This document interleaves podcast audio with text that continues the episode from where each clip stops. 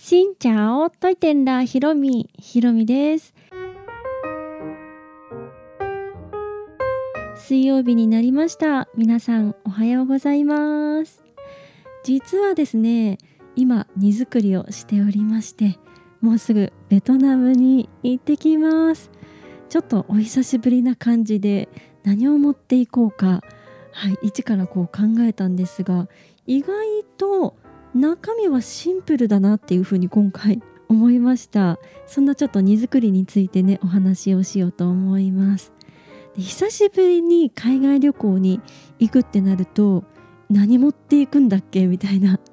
感じになって私もね YouTube をこう見ないとねなんか忘れ物ありそうなんて気持ちになってたんですが意外と自分で考えながらあれいるかなこれいるかなって服入れてお化粧品入れてとかってやってると意外とシンプルでいけるんだなっていうことにね今回気づきました。で数日前までは何持っていけばええんかと思って自分のねパッキング動画を見返そうかなとか思ってたんですけど意外と一日を考えて使っているものっていう風になんか軸を置いて考えるとすっとはい荷造りできた気がします。あと今回思うのが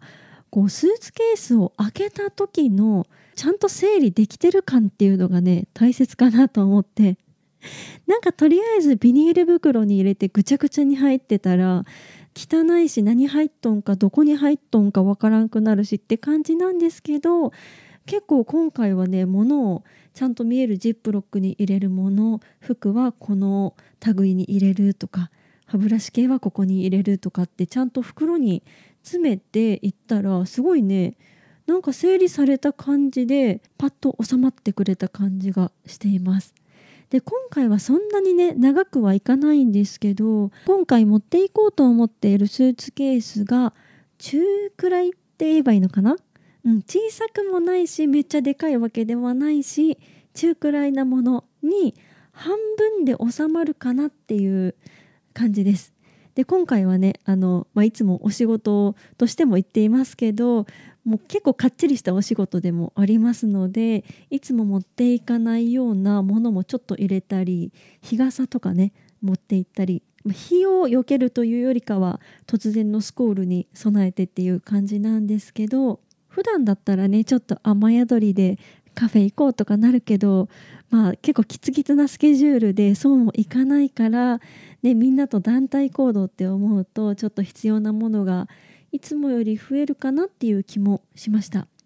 あとはなんかねプラスアルファ的なもので何かいるかなって思ったんですけど一応虫対策のシールは持っていこうかななんて思います。スコールとか降るとね蚊がこう湧いてきてデング熱の心配とかありますのでまあそんなに露出はしないから大丈夫だと思うんですけどね公園とかでずっとだべってるとかだと蚊に刺されそうだけどそんなこともないんですが、まあ、気持ち程度ということで、はい、本当はね5枚とか6枚とか貼らんと効果ありませんっていうシールなんですけどいつも1枚しか貼ってません。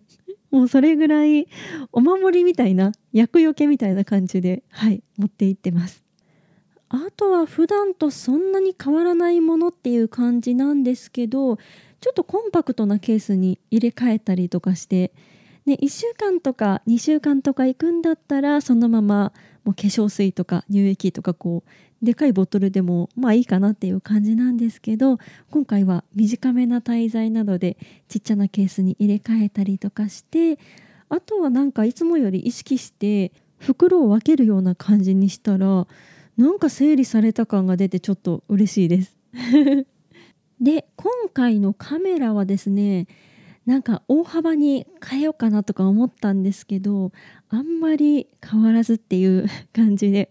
でちょっとマイクのレコーダーだけ新調しましてはいちょっと頑張ってお金出して買いました。そこだけ違うのでまあ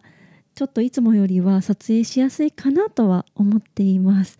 ただ新しいものを使うってなるとまた何かトラブルを起きるんじゃないかっていうのがすごいね今不安です。なので前みたいな感じで有線の携帯で撮れるマイクとかも持っていっていますしあとは GoPro とジンバルとという感じでで今回は、ね、スーツケースで行っていますのでちょっと大きめな三脚も入れてホテルの中で撮る時も使いたいなと思っています。こうやって荷物用意してみるとですねスーツケースの中結構なんかさらっとこう終わってね半分だけっていう感じでコンパクトだなと思ったんですけどこうずっと手に持ってるバッグの中が結構ねこう機材系って